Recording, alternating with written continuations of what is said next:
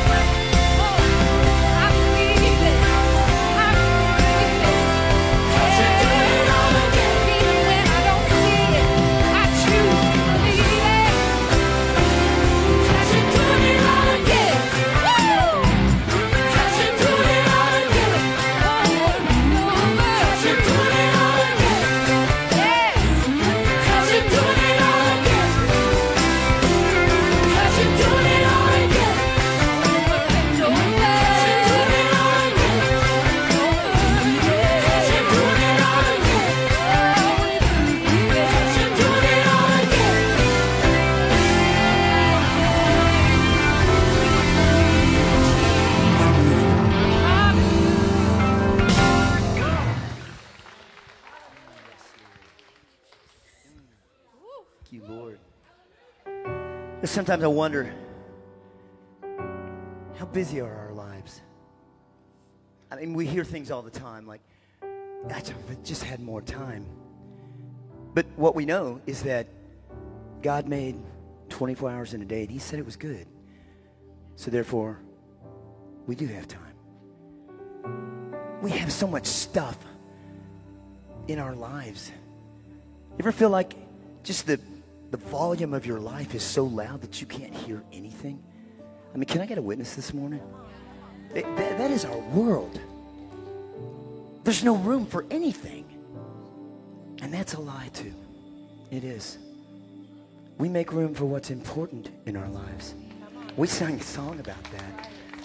And the truth is, is that if we don't have room for, for Jesus, then we're doing everything on our own strength. And on our own strength, we can do nothing apart from Him. He never leaves us. But it's up to us.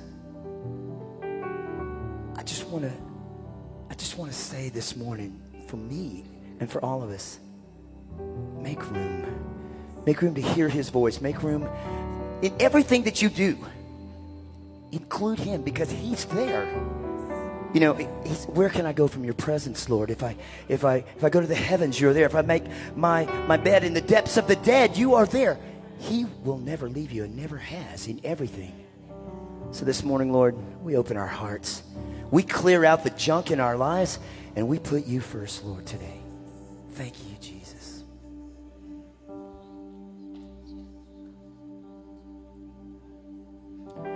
No room in the inn for the Savior.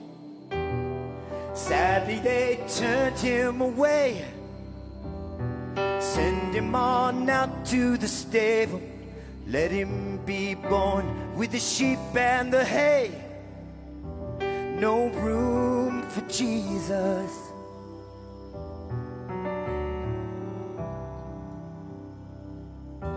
No in our worship for Jesus. Forsaking his will for a stage content to just go through the motions, get through the list, then we'll call it a day. No room for Jesus, no room for Jesus.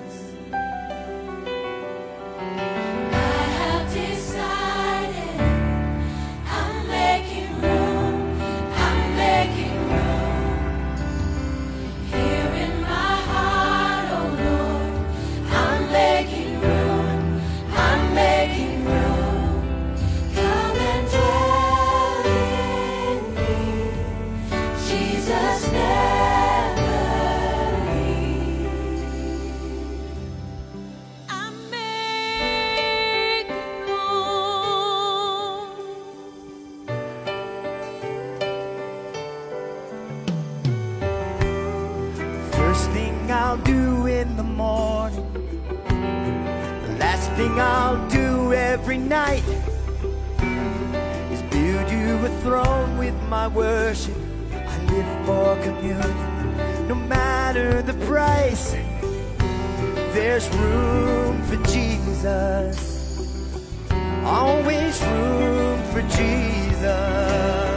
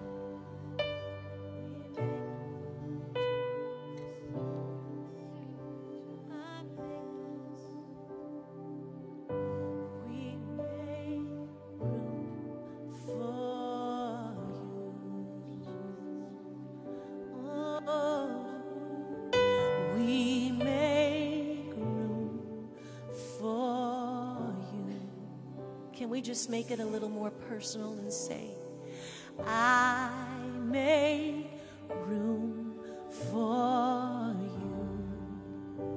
I make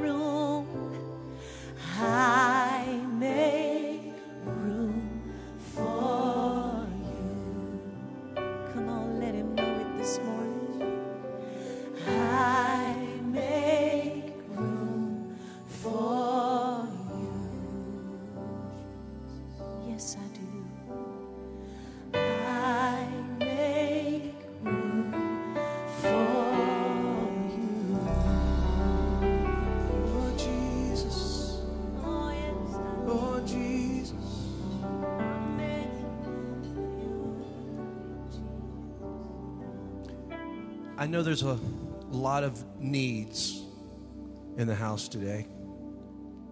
Let me just ask you a question. Are you here today and you know that you need God to do something? There's something happening and you need God to move in your life. Is that you? Can you just lift your hand up real quick? Can you just say, Yeah, that's me? This morning in prayer, we were talking about expectation and the power of it. And what I'd like to tell you today the same God that rescued you and saved you is the same God that knows exactly what you're struggling with today. The same God that rescued the Hebrew boys from the fiery furnace is the same God that knows exactly what's going on in your life right now. But too many times we don't expect God to do the big things. And you know why? I think I think sometimes it's because we're afraid to pray for big things. So we scale it down. So I, I'm going to pray for some small things. It reminds me of so many times when I've seen the Holy Spirit fall in such a powerful way. And, and you've heard this story before, but I remember the moments of watching a woman who was completely blind and actually seeing the cataracts that had fallen out of her eyes in that moment.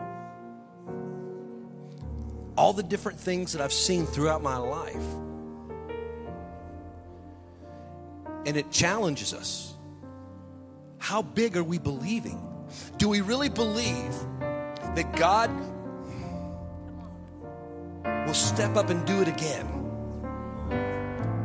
Do we really believe that God, your word says that with just a faith the size of a grain of mustard seed, you say that I, I can speak the impossible as long as it's in your will and see it happen? So, Father, do you really mean that I, I can speak to that cancer? Does it really mean I can speak to a broken marriage? Does it really mean that I can speak to the depression that keeps coming after me? Does it really mean that I can speak over my business? Does it really mean that I can see the culture around me going to hell in a handbasket, but yet I can find joy because I know that God is still in control?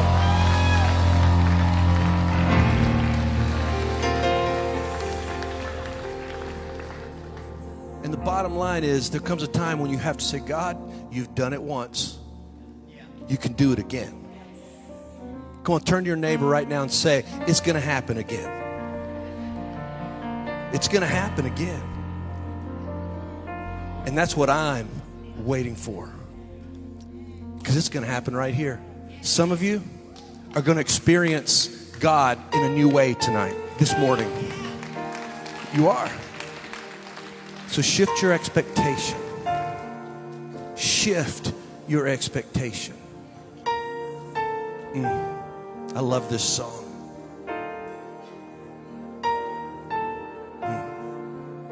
Mm. Walking around these walls, I thought by now but you have never failed me yet. Is that not right? Mm. I'm waiting for change to come, knowing the battle's won, but you have never failed.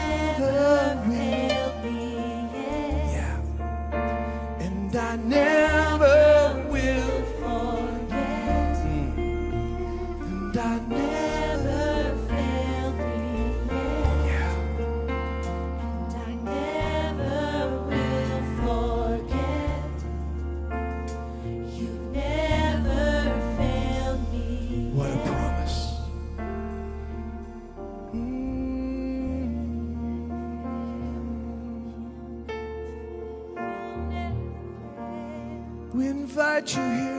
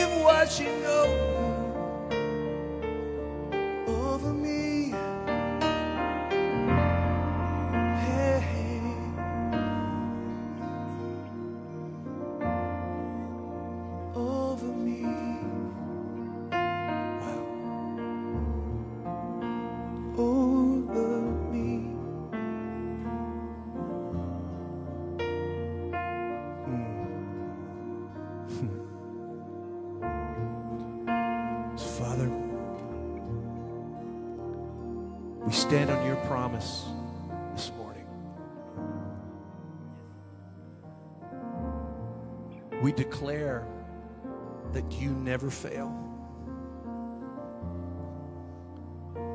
Where your word says that you'll never leave us, you'll never forsake us.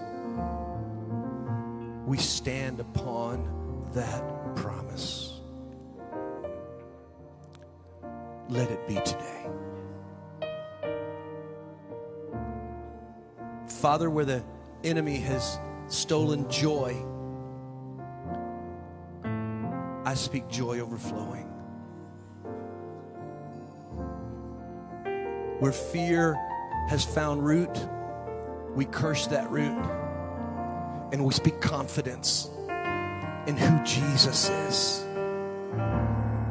And today, we declare healing, we declare restoration, we declare salvation.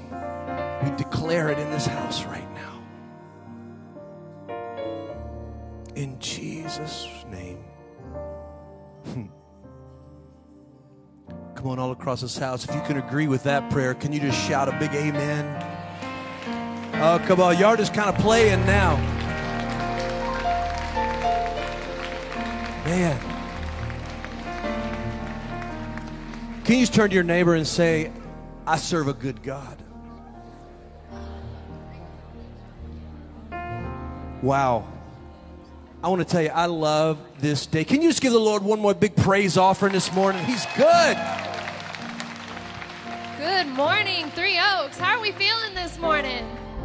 Come on, a little bit louder. That's better. That's better. It's looking good, looking good. Well, man, we are so excited that you guys have chosen to join us this morning. Not just joining us, but the word says there were two and more are gathered in whose name? Jesus. There he is in the midst of them. So we know right here this morning, you ain't just in good company, you are in kingly company, That's royal right. company this morning, man. And it's so excited to have you guys here. But there's some things we want to make sure that we cover with you. First off, I don't know if you've been having problems in the mornings, maybe finding a seat, maybe finding a parking lot. Man, hands up to our parking lot crew. They're phenomenal out there. We love those guys.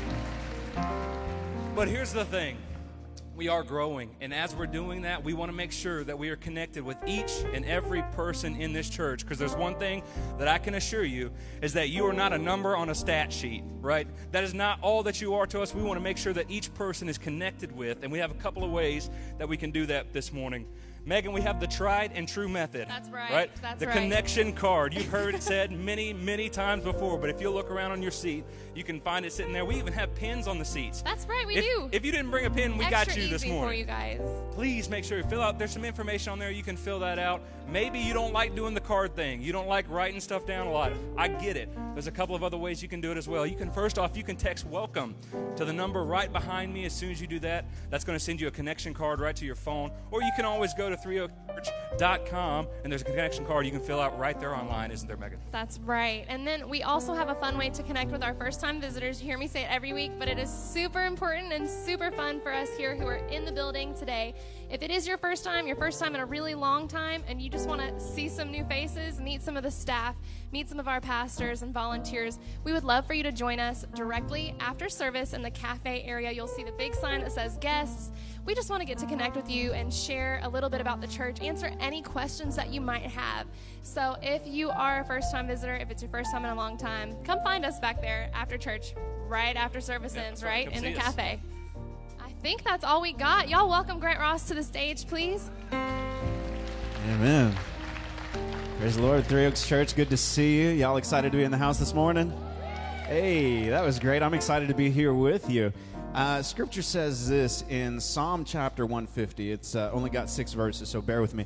As I'm reading, ushers, if you would go ahead and join me in the front as we continue worship by receiving morning tithes and offerings. It says this It says, Praise ye the Lord, praise God in his sanctuary, praise him in the firmament, firmament of his power, praise him for his mighty acts. Praise him according to his excellent greatness. Praise him with the sound of the trumpet, with the sound of the psaltery and the harp. Praise him with timbrel and dance. Praise him with stringed instruments and organs. Praise him upon the loud cymbals. Praise him upon high sounding cymbals. Let everything that has breath praise the Lord. And he says it one more time for good measure Praise ye the Lord with everything that we do, um, my, I, I, remember my, my daddy used to sing this old song back in the old country. Um, and the song, some of you may remember it from the Jesus movement in the 60s and the 70s. But the song, I, I actually want to see a wave of your hand if you remember it. Your life is the only Bible that some people will read. That's why you must be careful of the things you say and do. And the, the song went on like that. But it's true it's true. I heard I heard a preacher say it one time. He said the Bible is still being written and you are the testaments that are being added every day. So, through everything in your life, through your generosity, and if you want to know whether you're amongst the generous people, look around. You're a blessed people. The people to your left, they're blessed. The people to your right, they're blessed. Don't get that way by being stingy. But there is there is an anointing on you for generosity. And so, because that's what you give out, that's what you attract as well. All these leadership laws, they get it from the Bible. As man thinks, so he. Who said that? Somebody brilliant. The guy's name was Jesus. You know? so, so you are a blessed people because you are a generous people. Um, and so, you know, with that, uh, one more thing that finances are the wheels of the gospel. It's what affords us to be able to take it and shoot it literally around the globe several times. Get with Pastor Clay sometime. He'll show you the list of the countries that we get to affect, not because of pretty faces up here and because of talent, and, and goodness knows we're th- this is a very talented group of people. But it's also because of you. It's because the favor that God has bestowed upon you the grace, the ability to help us do what we do. So thank you all for your uh, your faithfulness. You're like your Father in heaven who is faithful. So let's pray. Heavenly Father God, we thank you for all you've done. You're a faithful God. And because you, our Father in heaven, is faithful, your DNA runs through our veins. And so we are faithful because we are like you. So, God, your word says that pressed down, shaken together, even running over, you'll cause man to bring it back into us. We thank you for it. We honor you for it. We thank you that you rebuke the devourer for our sake. So blessed in the city, blessed in the field, blessed in our rising up and the going down of the same. May the name of the Lord be praised. We love you in Jesus' wonderful name. One more time, can you shout amen, Three Oaks Church? We love you.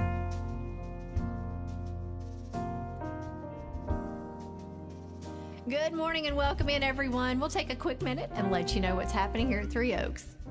Well, back in January, our church introduced a brand new ministry called Save One. It's an incredible outreach for families dealing with the decision of abortion.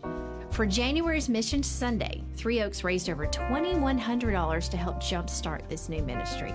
So thank you for stepping up and pouring in to Save One. There's no doubt many lives will be changed. Our next Mission Sunday opportunity will be on February the 26th for John T. L. Mosbach and Mosbach World Mission. The Young Families Valentine's Banquet's coming up next Saturday night, February the 11th. The cost is just $25 per couple. You can't eat out anywhere for that. And moms and dads, you can still sign up out in the lobby after service today. Don't miss this wonderful night, a delicious dinner, along with a message from Pastor Clay and Miss Tawana. A perfect way to celebrate the holiday together. The following morning, February 12th, please join us for Communion Sunday here at Three Oaks. And then that evening, men, pick your team and head over to Fairview Pizza for the big game. Kickoff's at 5:30 p.m., so come early and grab a table and be ready for a fun night with some great guys. Don't forget God's Classics Potluck Breakfast coming up on February the 18th. And today, right after service, Gary and Paula would love for all of God's Classics members to meet up out in the lobby for a great big group photo. There's always so many ways to spend time together and keep on growing as a family here at Three Oaks. Now, before we settle in for a great message this morning, let's take a minute and stand up, say hello to someone around you.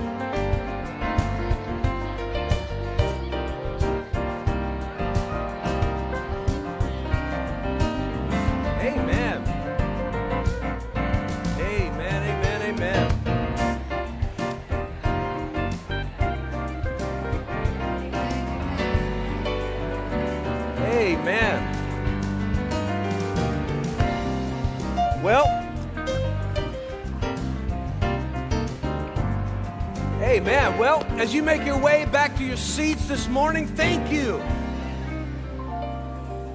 You guys, it seems like that portion of the service gets longer and longer every week. You know, I, I love this house. I, I love the opportunity to get to be a part of everything this church does. I, I we are blessed, y'all. We are so blessed. And today I'm looking around and and just feeling thankful. Just feeling thankful. You know, because the truth is, I, like you, don't deserve the things that God has blessed me with. But yet, here we are. And He's faithful, isn't He? He's faithful. And I am always going to be grateful that Tawana and I get to share life with every one of you. And there's so many unique stories in this house. Yet, last week, though, I wanted to share something really quick with you that we shared last week is I told you about the new building program for our education building. And what I'd like to do before I even talk about that, for those that weren't here last week, I want to show you just really quickly uh, something that Alan put together for us on the screens on the wall. And I want to help the word be the disruptor in your life right now because we live in a time that if people don't wake up to what's happening around us, we're going to find that uh, the thing that we hope doesn't happen will be upon us so fast that there's nothing else we can do about it but hang on and keep praying. I'm telling you, we're in a time now that we need to be praying, but we also need to be active in being the people of God and standing for biblical morality and biblical worldview values. Yeah. It's as simple as that. That's the kids' building that's uh, already on our plans. And one of the challenges that we face in our world is the all out attack of the enemy on our kids. Can anybody see that, right? And as I did last week, I want to say this again. I want to put our hands together and show some love and appreciation to our administrators and teachers that are in our public school systems that are working hard to maintain. They're working hard. They're in the mission field, y'all. So we're grateful for them. But we also know that we want to be able to help provide choices. And one of the convictions of our heart is that we desperately need to be able to have a place where we can partner with other places in our community to give a place where we can have an education for our kids that's based on the gospel of Jesus, that's based on, Bible, on the Bible, biblical morals, right? We need that desperately. And I, I believe this that it's not only something that we should do, it's something we have to do. And I will say this too So I'm going to ask our ushers to come up. I told you about this last week, so they're going to come up real quick, and we're going to take up our very first building program offering for this. And here's, here's what I want to say just real quickly is some of you in this room can make a massive difference in this. And I'm asking you to do that.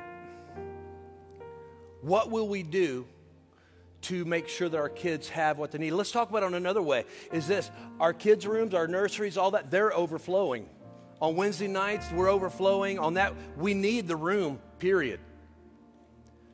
But when we look at the bigger scope of everything, we realize that we want to be the place that our community knows that we're going to care and speak truth to our ch- children. We're going to raise them and teach them the ways of the Lord. And as we do that, I know some of you can. Some of you that are watching today, I know that you're able to do significant things. And some of you, I've spoken with some, you're looking for a way to give and to help be a part of the solution. So I'm asking you today to pray about it. And then once you prayed for 30 seconds, just do it. but it'll make a difference. You can do that by going online. Number one, you can give online. There's a thing that says for a building fund. You can put it right there. Everything that comes in the building fund right now goes straight into that building. That's going to be one right beside us, right over here. And we're, we're, we feel pressured because we feel like we're behind and we need to do this as quickly as we can. But we also decided, you know what? We're going to pay for it. We're going to make sure that this is done and done right. So I want to challenge you to be a part of that. You can do that online. You can mail it in, to, at, and our mailing address is on the screen as well or in the comments. If you're here today, I want to challenge you. Maybe you didn't come in and you were prepared to do this today. That's fine. But what I want to tell you is over the next while, we're going to be talking about this a lot because it's so important. And I'm challenging you let's make a difference. And then what we're going to do at the end of every month while we're building toward this, we're going to let you know exactly where we're at and how much has come in and where that is. I'll be sharing with you some of the, the target prices that are coming in. We still have one bid left to come in.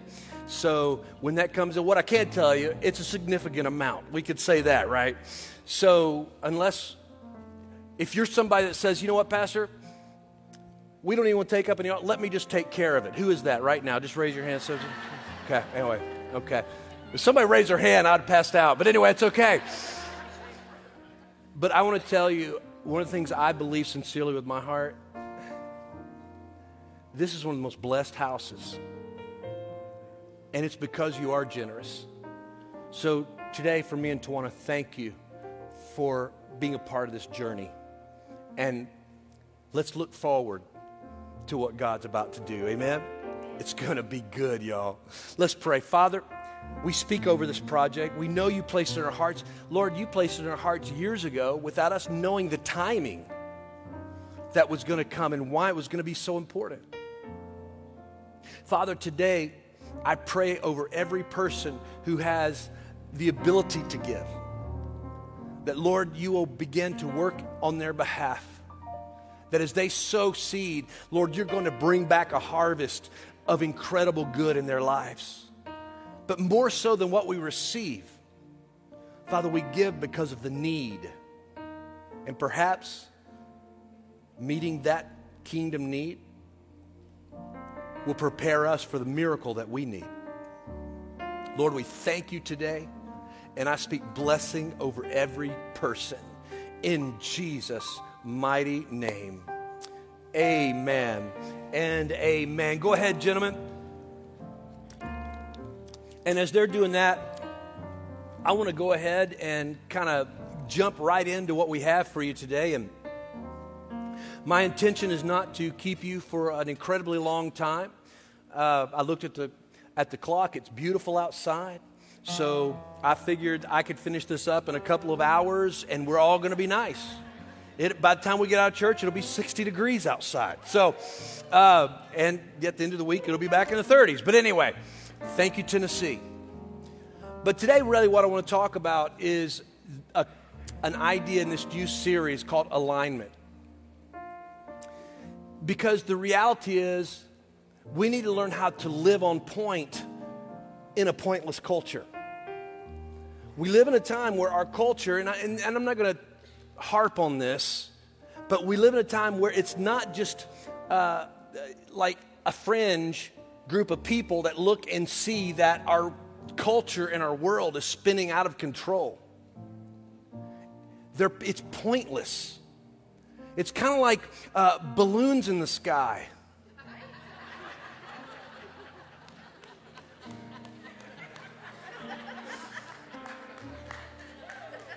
Sometimes you got to get ahead of the ball game, not after the ball game's over. But there are a lot of pointless things in our culture today. So, what do we do as believers? We live on point. What is on point? We need to be in alignment with who God needs us to be. And you say, I, I, don't know many people who say, I'm a believer, I'm a child of God, I choose Jesus. I don't know many people that, uh, that don't want to be in alignment with God. But there's this friction that happens between culture, tradition, all these different things, they flow around and it will conflict against what the Spirit is calling you to. And what I want to do is take some time today. And as I was reading the Bible uh, and studying for today, there was this particular passage that kept coming to mind. And, and before I read that for you today, and there's really just a couple of things I want to point out in it that I think can radically turn your situation around. But I want you to think about this. Uh, Grant Ross was referring to this chapter when he was talking, but it's Deuteronomy chapter 28. And in Deuteronomy chapter 28, it's talking about the blessings of God. It's talking about how do we walk in that blessing.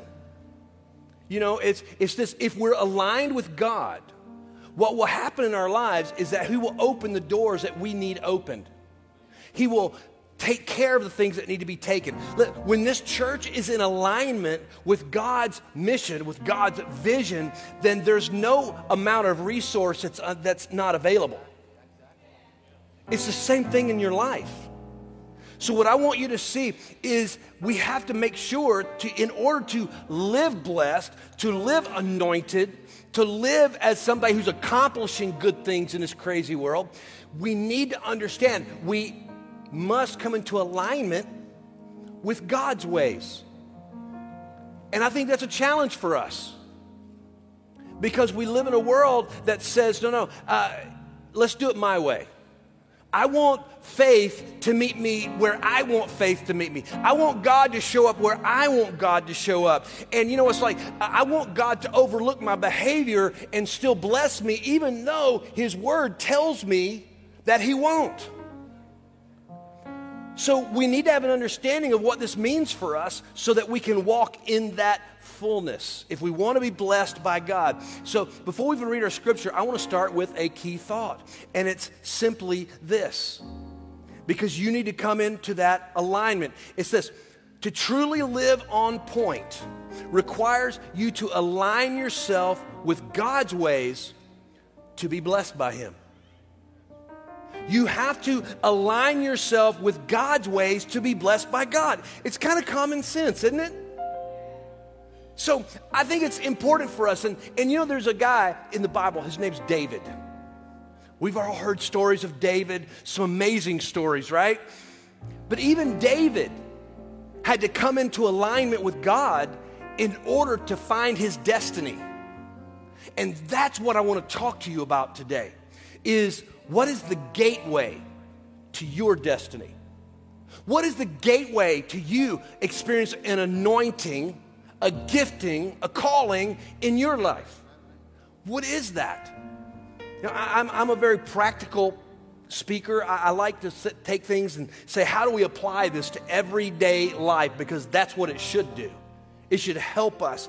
And here's what I want to do we're going to open up our Bibles in the book of 1 Samuel. And as we get ready to read our word, could you just stand to your feet in honor of the word today?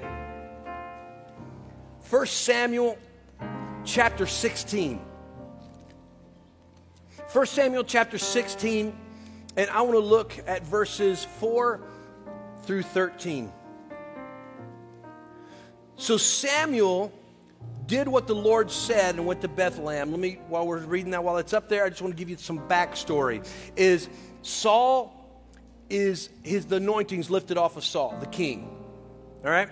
So what's happening in this is Samuel, the prophet, is been told by God that he needs to go and anoint the next king, the new king. All right? Now, he's going to do this while the current king, who's got a really bad attitude and is not in a very nice season of his life, and holds Samuel's life in his hands, truly, is what the word shows us there. But he's going, and, and God said, I'm going to take you to that place, and I'm going to show you who that king's going to be, and I want you to anoint him. It's very important. So now let's read. So Samuel did what the Lord said and went to Bethlehem, and the elders of the town trembled at his coming and said, Do you come peaceably? And he said, Peaceably, I have come to sacrifice to the Lord. Sanctify yourselves and come with me to the sacrifice. Then he consecrated Jesse and his sons and invited them to the sacrifice. So it was when they came that he looked at Eliab and said, Surely the Lord's anointed is before him. But the Lord said to Samuel, Do not look at the appearance or at his physical stature, because I have refused him. For the Lord does not see as man sees. For man looks at the outward appearance, but the Lord looks at the heart. Can somebody say, Thank you for that, Lord? So Jesse called Abinadab and made him pass before Samuel. And he said, Neither has the Lord chosen this one. Then Jesse had Shammah pass by, and he said, Neither has the Lord chosen this one. It's not a good day for Jesse so far. Thus Jesse made seven of the sons pass before Samuel. And Samuel said to Jesse, The Lord has not chosen these. And Samuel said to Jesse, Are all the young men here? Then he said, There remains yet the youngest, and there he is keeping the sheep. He wasn't even invited to the party. And Samuel said to Jesse, Send and bring him, for we will not sit down. Very power, very strong thing there. For we will not sit down till he comes here. So he sent and brought him in. Now he was ruddy, with bright eyes and good looking. And the Lord said, Arise, anoint him, for this is the one.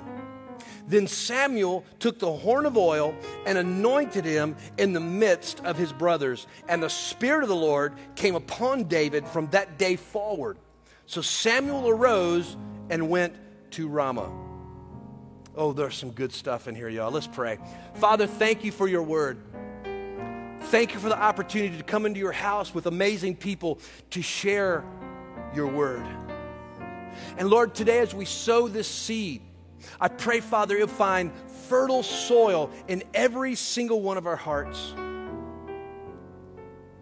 And Father, I pray this that that seed would be part of what convicts us. Let your spirit convict us of the places where we fall short so that we can be better. Because that's the goal. And Lord, I pray this that your word would bring back a harvest of good in every one of our lives.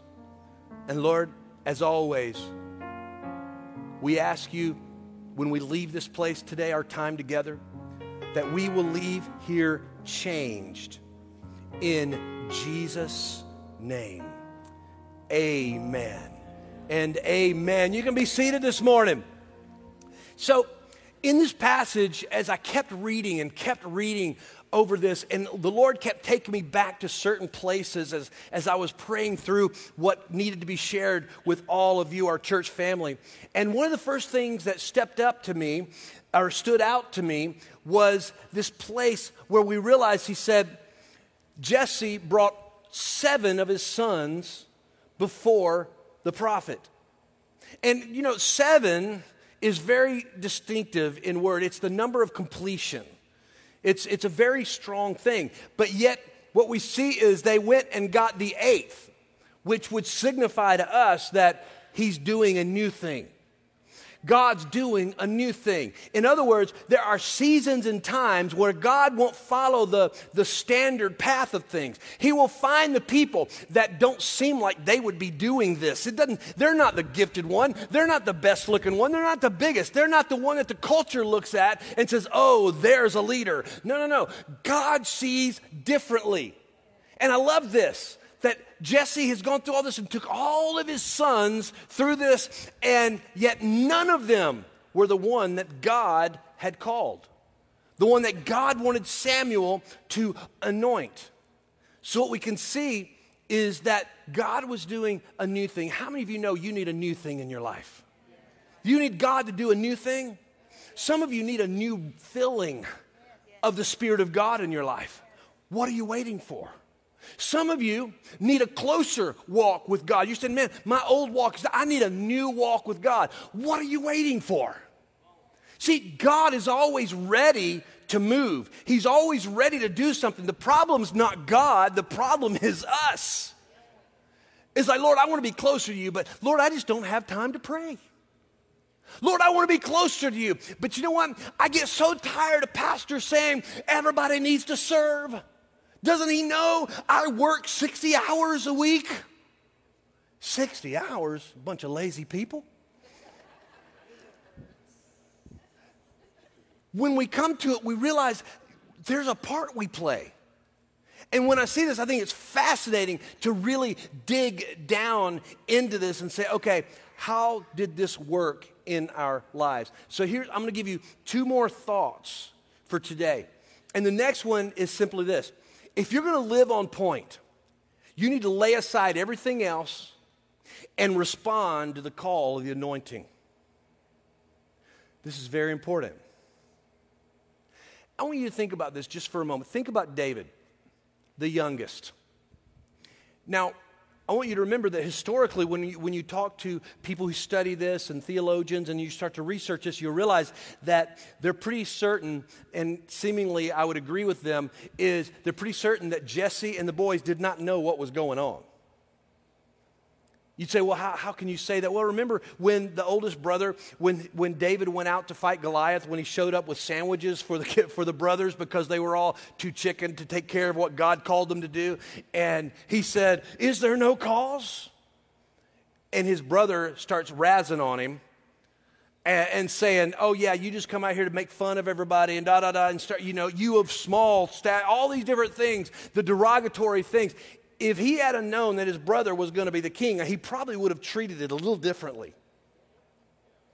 Yet we see this that God anoints in the places where sometimes we're very anonymous to the world. So, what I want to help you understand is so many times we think if God's calling us to something, if God's got an anointing for us, we're looking for this very public moment where we're just, we're, it's like they're this public time of anointing, of, oh, recognize the call on their life. Yet, what we see happening with David was this was just in front of his family. And he didn't even understand the full purpose. All we know next is that Samuel took the horn of anointing oil and anointed David with that oil. But now David had a choice too. Which brings us back to the point I just shared this on the screen. I love this. Think about David. David was not invited to the party, first of all.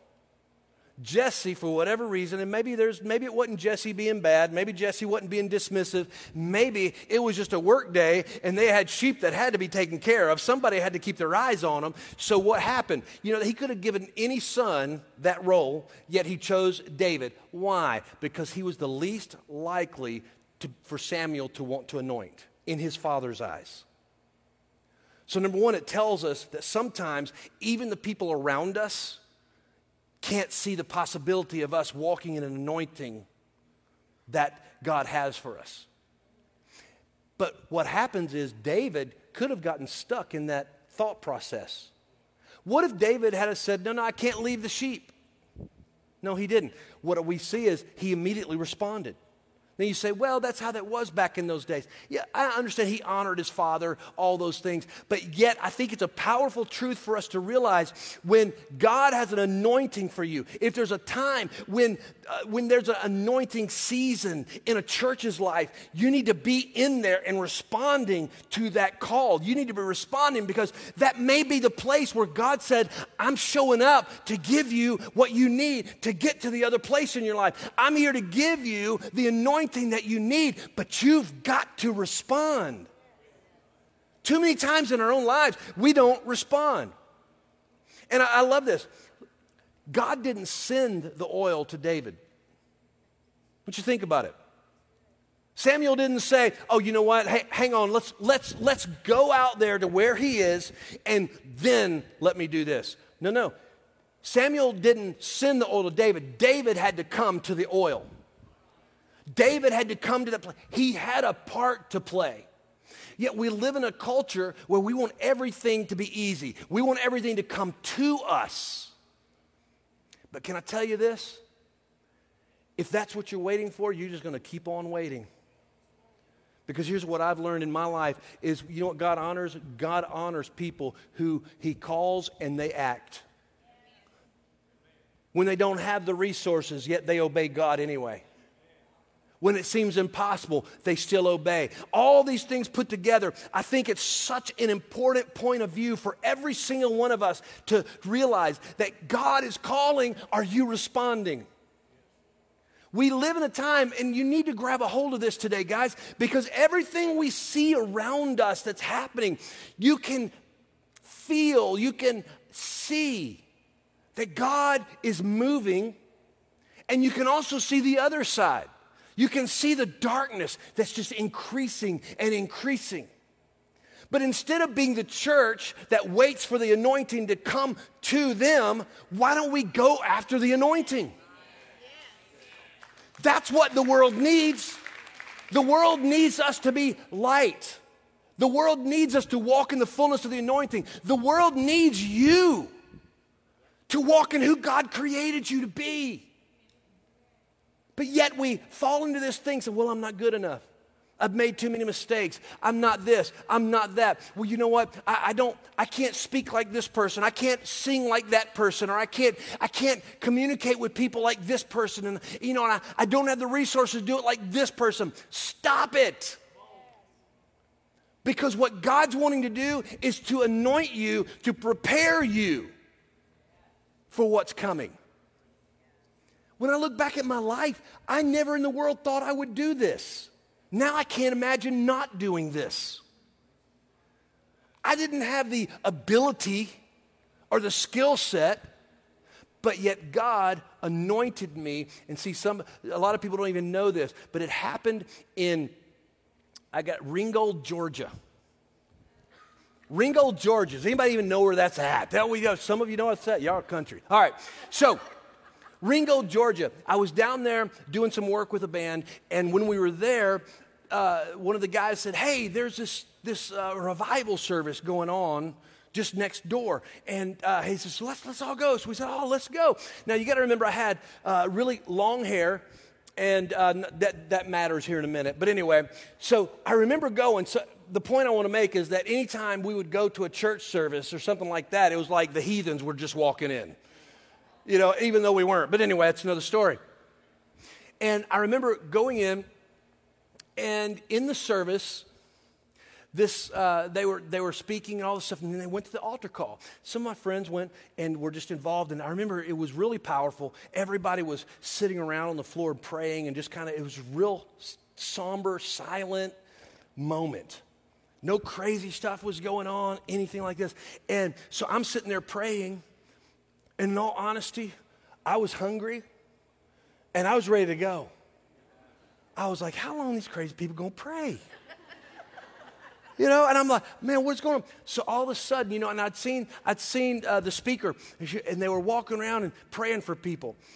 And all of a sudden, I, I, I, could tell somebody was walking up behind me as I was on the floor. And I did like what every Christian does when we felt somebody coming. I started praying a little louder so they'd think I was really into it. That's terrible, isn't it? But you do it, you know you do. Anyway, So uh, the next thing I knew is I felt something on my head. And I'm like, what is that? And then all of a sudden I felt it coming down my head. Then it came down all over my clothes. And I, and I was in shock. And what had happened was this minister had taken the oil and was pouring it over my head. The whole thing. Yeah, you say praise God. I wasn't saying praise God. I was like going, Do you know how long it's going to take me to wash my hair to get that out? this is just spirituality practicum, you know? And I was I was angry, y'all. Because here's what I thought. I went right into my flesh and right into my own emotions, and I thought, she's doing that because she thinks I'm a sinner. I was, I was mad. Didn't understand, had no understand, didn't never thought about the oil of Aaron and all that stuff. I, oh, I never had a sense of that. I was just ticked off. And I'll never forget, we finished and I went home, or I didn't go home. I went to where we were staying and I called my mom. And said, Mom, these idiots, you're not going to believe this. And she said, What in the world happened? So I told her, and she starts laughing at me. I'm like, It's not funny. And she's laughing, and she says, Son, don't you understand what happened? And I'm like, yeah, I understand completely what happened. I, am you know, anyway, went through all that stuff. I wasn't nearly as saved as I am now. But, so she said, Son, that's how the prophets in the Old Testament anointed people. And as I began to think about that, you know, and it didn't register because at that time, the point I want to make in that is this. At the time, I had no idea, just like David probably had no idea what his future held for him. All he knew is he was being anointed for something. In my world, I thought, I'm going to be anointed to do what I love to do. I had no idea God had a whole different path for me. But I could have walked away, could have done that. No, I just want you to see the purpose that sometimes God anoints you when you're not ready, but He's anointing you for a future moment. And I want you to understand that those moments, I believe this, is God has the ability to increase, spread out seasons, to make them longer, make them shorter, all those things. I think we're in one of those shorter seasons. Because as we see the coming of the Lord draw closer and closer, I understand this. For God to do what His scripture says is going to do in these, these times, all this, I believe there is a unique momentary anointing that God is trying to pour out in His church, and He's wanting to pour it out on you so that you can fulfill what He created you for. But you've got to respond to the call. You've got to come into alignment with His ways not yours. We live in a time where many churches, if we're just being very honest, and, and it, this is not to bring, to criticize or anything, but sometimes you just got to call things what they are. But when somebody tries to move off in a direction that's not biblical, sometimes you just got to tell, you don't need to be there. You don't need to be a part of that. You need to be in a place where teach, teaches the, the Bible. It's not that hard. But yet, what we see is when people try to bend it and say, well, we're not going to do this part, we're going to reject this part and this part, we're just going to take this and this. What are we, we're trying to customize our faith. In other words, we're trying to mold God to our ways instead of us mold ourselves to His ways. So we need to come into alignment. So remember that. God didn't send the oil to David, David had to come to the oil. You know, that's why I think it's important for sometimes and not every time. I, I mean, it's different for every person. You know, I, I think sometimes people forget the power of an altar experience. Now, I'm going to tell you right now, I believe you can be as saved and set free sitting in a seat, sitting watching this online. I, all these things, it can happen anywhere, but I'm just telling you, there are certain moments that only happen. It's like there's something that happens. Why? Because it's a response and it changes things. But so we're so accustomed, well, I, I don't want to be out of place. I don't want to feel uh, uncomfortable, all these things. can I just tell you this? If you're wanting the anointing of God on your life for the next de- for your destiny, if you're wanting to walk through that gateway of destiny that God has for you, get ready to be uncomfortable. It's going to happen. And learn we just embrace being uncomfortable. It's the way it works. But I think it's important for us to understand that we need to come to that anointing. We need to respond to the call of the Spirit on our lives. And I believe right now that God is calling many right now. On Wednesday nights, we've been talking about the Holy Spirit and encountering Him. And I'm just telling you, there's a hunger. There's a hunger for truth. There's a hunger for all these things. And I want to tell you this the world is searching for answers. Let's be the answer. Let's show them who Jesus is. Not show them how broken we are, how screwed up we are. Let's show them how good Jesus is. You can do that. But I think it's so important for each one of us. So let, let, I want to shift to one more perspective in this, and I want to share one more with you. Is the other perspective is Samuel's perspective in this, and, I think this is really interesting because, first of all, Samuel had gone through all these guys. You know, he's kind of working in secret here so he can protect his life and all this. And God said, That's fine, but here you still need to obey me. All right? And here's Samuel's. He's had all these young men who were uh, just impressive candidates, so to speak. And you know, Samuel, because he still was human, in my mind, when I read that, when he saw Eliab the first, it's almost like he was comparing the future anointed one to the past anointed one.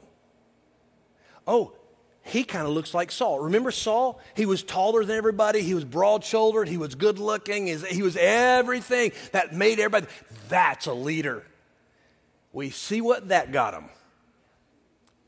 But however, we see Samuel here and he's going through all this. Seven.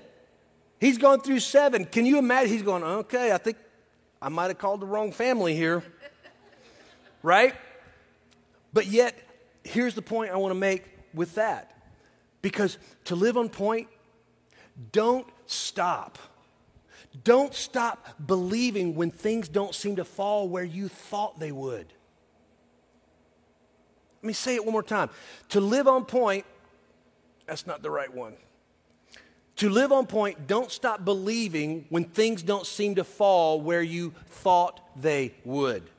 How many times have you walked in life and you felt like you were following God, you were working for God, you were doing all this stuff, and things didn't play out the way you thought they would? Anybody? Wow, some of y'all not even tried? Because I'm gonna tell you, it doesn't take long before that happens. I mean, you know, it's like I look through my life and you go, oh, wow, that didn't happen like I thought it would. That didn't happen like I thought it would. And then you look back and you go, oh, that's better. That is so much better than what I thought it was going to be. So I want to let you know that we need to trust God no matter what it looks like. We need to be like Samuel. I'm going to keep going until God speaks and says, That one. Some of you are looking for the doors that you're supposed to be walking through. And you're saying, I'm trying, I'm trying. First of all, get yourself in alignment with God. And next, don't stop trying. Don't get frustrated and quit because I'm just telling you something, it could be the very next door. Who knows? Just like Samuel, he went through all seven, and it was the very last one, the one that nobody thought would be the one, yet here it is. So today, I want you to understand that God's got a plan and an anointing for you. But the choice is yours. It's up to you. At the end of the day, it's up to you. I love where Samuel says, He will not rest. It's one translation says it like that. I will not rest until David comes here. Until he is here, we won't turn away. I'm not going. I'm not leaving. I'm not doing anything. How many of you have come to the place in your life you say, you know what? I am not leaving this moment until I get what God has for me. That's a big deal. I'm not going to turn away. I'm not going to sit down. I'm not going to stop. I'm going to keep pursuing no matter what. It may not look like I'm getting anywhere. In the world around me may think I'm crazy, but you know what? I know what God called me to. I know that he's he's here. I know that he's able. Now I know this. I need to hang on and I need to say I'm going to hang on and keep believing, and I'm stepping into it because I need that anointing in my life. I need it. I'm desperate for it. So he says, I will not rest until David comes into alignment. It's basically what he's saying. And, and it brings me to this. I have one thing I want to share with you today. It's a question. What is God waiting on you to do or for you to move for you to come into alignment with Him. Because, can I tell you this? You're not waiting on God, He's waiting on you. When we take that simple understanding and realize that God wants to do something incredible in your life, but you have a part to play. What is God waiting on you to do or you to move for you to come into alignment with Him? What is it you need to let go of? What part of your life do you know doesn't honor God? These are heavy questions, but they're real because we want to serve God, yet we have this flesh that fights us so hard. But can I tell you something? You're going to have to woman up. You're going to have to man up. And you're going to have to reject some of the things of your world and the things of your flesh. And you're going to have to say, no, no, no. My anointing, my future is more important than this current feeling that I've got. This anger that I'm holding, this lust that's in me at the moment, this, this uh, hurt, this anxiety, whatever it is, I refuse to allow this moment to keep me from the great thing that God has for me tomorrow. I'm going to respond to God's call and I'm going to walk in that anointing. I need to know what it is. What needs to move? What needs to move? Some of you are bound by your finances. So, what was that? Oh, here we go. No, I'm just telling you. Some of you are bound by your finances. You're holding your finances so tightly that you're not honoring God with what He's given you. And the very thing that you're holding so tightly is the very thing God said if you'll just let go and be a conduit, I will bless you more. Some of you need your marriage healed, but yet you're hanging on to all your anger, you're hanging on to hurt, you're hanging into all this stuff, and you won't let it go. Can I tell you this? There's no such thing as a perfect spouse.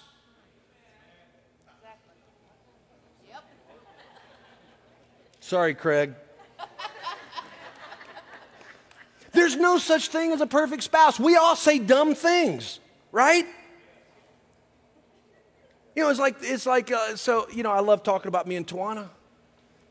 So the other day, Actually, it was last night. Yesterday, yeah, it was last night. And uh, she was walking through the room, and, and I had I'd been working in the yard yesterday and, and had some brush out there, so I was kind of burning it out in the fireplace and uh, outside and, and just kind of getting some stuff. And I walked back in, and, uh, and she said, Where have you been? And I said, Well, I've been in backyard burning some brush. And she gave me this look like, I'm sure that looks exactly like what it looked like. And I'm like, what was that look for? Have you ever, guys, have you ever done that? Don't do that. I said, I said, what was that look for? She goes, well, what do you mean? And I went, you gave me a look. I didn't give you a look. No, you gave me a look. You don't want me to burn brush? You know, this is, this, this is the tri- this is the, the slippery slope it could have went down, you know? And I'm going, it's so dumb. You know, here's what should have happened. I should have walked up. He said, Where have you been? I said, I've been outside praying in front of the fireplace. right? Because I was, but I didn't say it correctly. Because then she'd have went, Oh instead of what I got. But yet, if she had given me a look, I should have said, It's totally fine. She's whatever. It's a look. Sometimes you have to let go of things that we misunderstand because, can I tell you something? You're not going to always understand what other people are trying to communicate. Have you ever, have you ever gotten a text and you're going, oh, well, I'm going to, I'm, I'm going to tell them. Or, you know, it's like, oh, you just wait. I don't even know what all of them do. I was trying to think of some clever thing to say. I don't even know what they are, but it's like you can't see the context in a text because when you read it, you're basing it upon how you feel in the moment, right? When you walk home from work, maybe I just need to stick here for just a second. I'm, I'm, I'm wrapping up. My numbers aren't red yet. They said when it's red, I got to shut up. So, anyway, when the truth is, is in your marriage and all this stuff, there comes a place where you have to realize just, you know what, some things I need to let go. Because my future marriage, hopefully the same one you're in, is so important that I'm not going to get locked in to an, a temporary moment because I had a bad day, so now I'm misreading everything that comes at me. And you know that's the truth. Because when you're ill, it don't matter what nobody says. So let it go. And you say, well, what does it have to do with anything that we're doing here? Because you need to go to the anointing. Don't sacrifice like David could have. It's like, well, I've been rejected. Why in the world do I need to go now? But yet, your anointing for tomorrow is waiting on you. Your incredible marriage, it's waiting on You're a credible gifting and what God's called you to, and you say, but I don't know what that is. It's waiting on you. So let God anoint you now for that future that He's got planned for you. Because let me tell you, just honestly as I close, we need you. The kingdom of God needs you. We need your heart. There's enough plastic, phony stuff out there. We need, rea- we need real believers who understand, you know what? Life is difficult. But yet we serve a Savior who loves us so much that He's never going to leave us. And He has the strength and the power that we need for whatever we're facing. That's the reality. So, what is the gateway to our destiny? How do we come into alignment to live on point? It comes back to our vision statement. God's called us to love deeply, to love people at a deeper measure, to love beyond ourselves to love each other, and not only love each other, but to love those that are lost without God. He's called us to grow daily. How do we grow daily? We spend time with Him. We get into our Word. We disciple. We, we allow ourselves to be discipled. We spend that time with each other. We commit ourselves to the body of Christ. We commit to a family and say, I'm planting, I'm rooting, I'm doing this because this is how we grow. We grow daily. And last, we come to that place where we live fully. How do you live fully? If you're not walking in the anointing that God has for you. But I can tell you this you can, and God's got it for you. What will you do? It's the same word that I said last week, the phrase, if not now, when? But you bow your head and close your eyes all across the room. Maybe you're here today and you recognize that there's some things in your life that you need to move. There's some things that you need to change to come into alignment with God. Will you be man or woman enough to sacrifice your pride? To sacrifice how you might feel in a moment? To walk in what God has for you for tomorrow? This is where it's your call. You have to respond. So maybe you're here and you say, Pastor, there's some stuff in my life. I need to sh- shift. I need to rearrange. I need to let go of some stuff. I need to get rid of some stuff. Honestly, I need to ask God to forgive me of some stuff. I need you to be praying for me this week because this is a real battle for me and I'm going to tackle it because I know I need to. If that's you in this house, every head's bowed, every eye's closed, you say, Pastor, that's me. I need you to be praying for me. Would you slip your hands up right where you are so I'll know how to pray for you? Hands going up. Thank you, thank you. Yeah, yeah, yeah. Yes, yes, ma'am, yes, ma'am. Yes, yes, sir. Yeah, yes, yes. Thank you, thank you, thank you, thank you. Yeah. Yes, sir. Yes, sir. Yes, ma'am. Yes, sir. Got you. Amen. You can place your hands back down. Now I'm going to ask you another question. But first, before I do that, I'm going to ask you to stand to your feet all across this room. I'm going to ask our altar workers and pastors are available to just to join us at the front very quickly.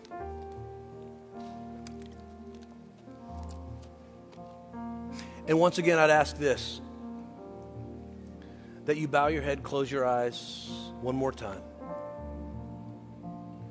You're here today, and you know, you know that you're not in the right place with God. You know that there's sin in your life. My job today is not to scare you into forgiveness, but my job is to tell you the truth. And the truth is that the decision that you walk out of here with today is the most important decision that you'll ever make in your entire life. And you'll either choose to follow Christ or not. And the word tells us that we're not promised tomorrow. I want to make sure that today, when you leave, if you feel that pulling of the Holy Spirit on your life right now, that you have the opportunity to change and to surrender to Him. So, with every head bowed and every eye closed, you say, Pastor, that's me. This morning, I need Jesus. I need to get right with God. I know there's sin in my life and it does not honor God. I need Jesus. If that's you, I want you to be bold enough to lift your hand up right now and say, I need that. Thank you, thank you, thank you, thank you, thank you. Yes, ma'am, thank you. Thank you. Yes, sir. Yes, sir. One more time. I'm scanning across one more time. I don't want to miss anybody. Yeah. Thank you. Thank you. Amen. I, you place your hands back down. In a moment, we'll once more. What is it in your life that you need to let go of or move to come into alignment with God? That's the question I want you to walk away with today. Because that's where the rubber meets the road. Now, you raise your hand and said, Pastor, I need Jesus today. Here's what we're going to do we're going to say a prayer together as a family. And here's what I'm going to ask you. You raised your hand and said this, and unless the Holy Spirit leads me to, I'm not calling people to the front. But what I will tell you is this you know you need Jesus, you're fixing to say this prayer. Tell somebody about the decision that you're making today. Tell them. Why do I need to tell somebody, Pastor? Because you're not meant to walk alone. We need each other. You know why we need each other? Because there'll be a day when you're weak and somebody else is strong and they've got you. There's going to be a day when they're weak and you're strong and you've got them. We need each other. That's why God created the church. So today we're going to say this prayer together as family. So here we go. You can just repeat this simple prayer after me. Dear Jesus, I'm sorry. Forgive me of my sin. Come into my heart and make me new. I receive you, Jesus, as my Savior right now. I repent of my sin and I turn away from my past. Today I'm forgiven. I'm a new creation and my best days are in front of me. It's in Jesus' name I pray. Amen and amen. Can you give the Lord some?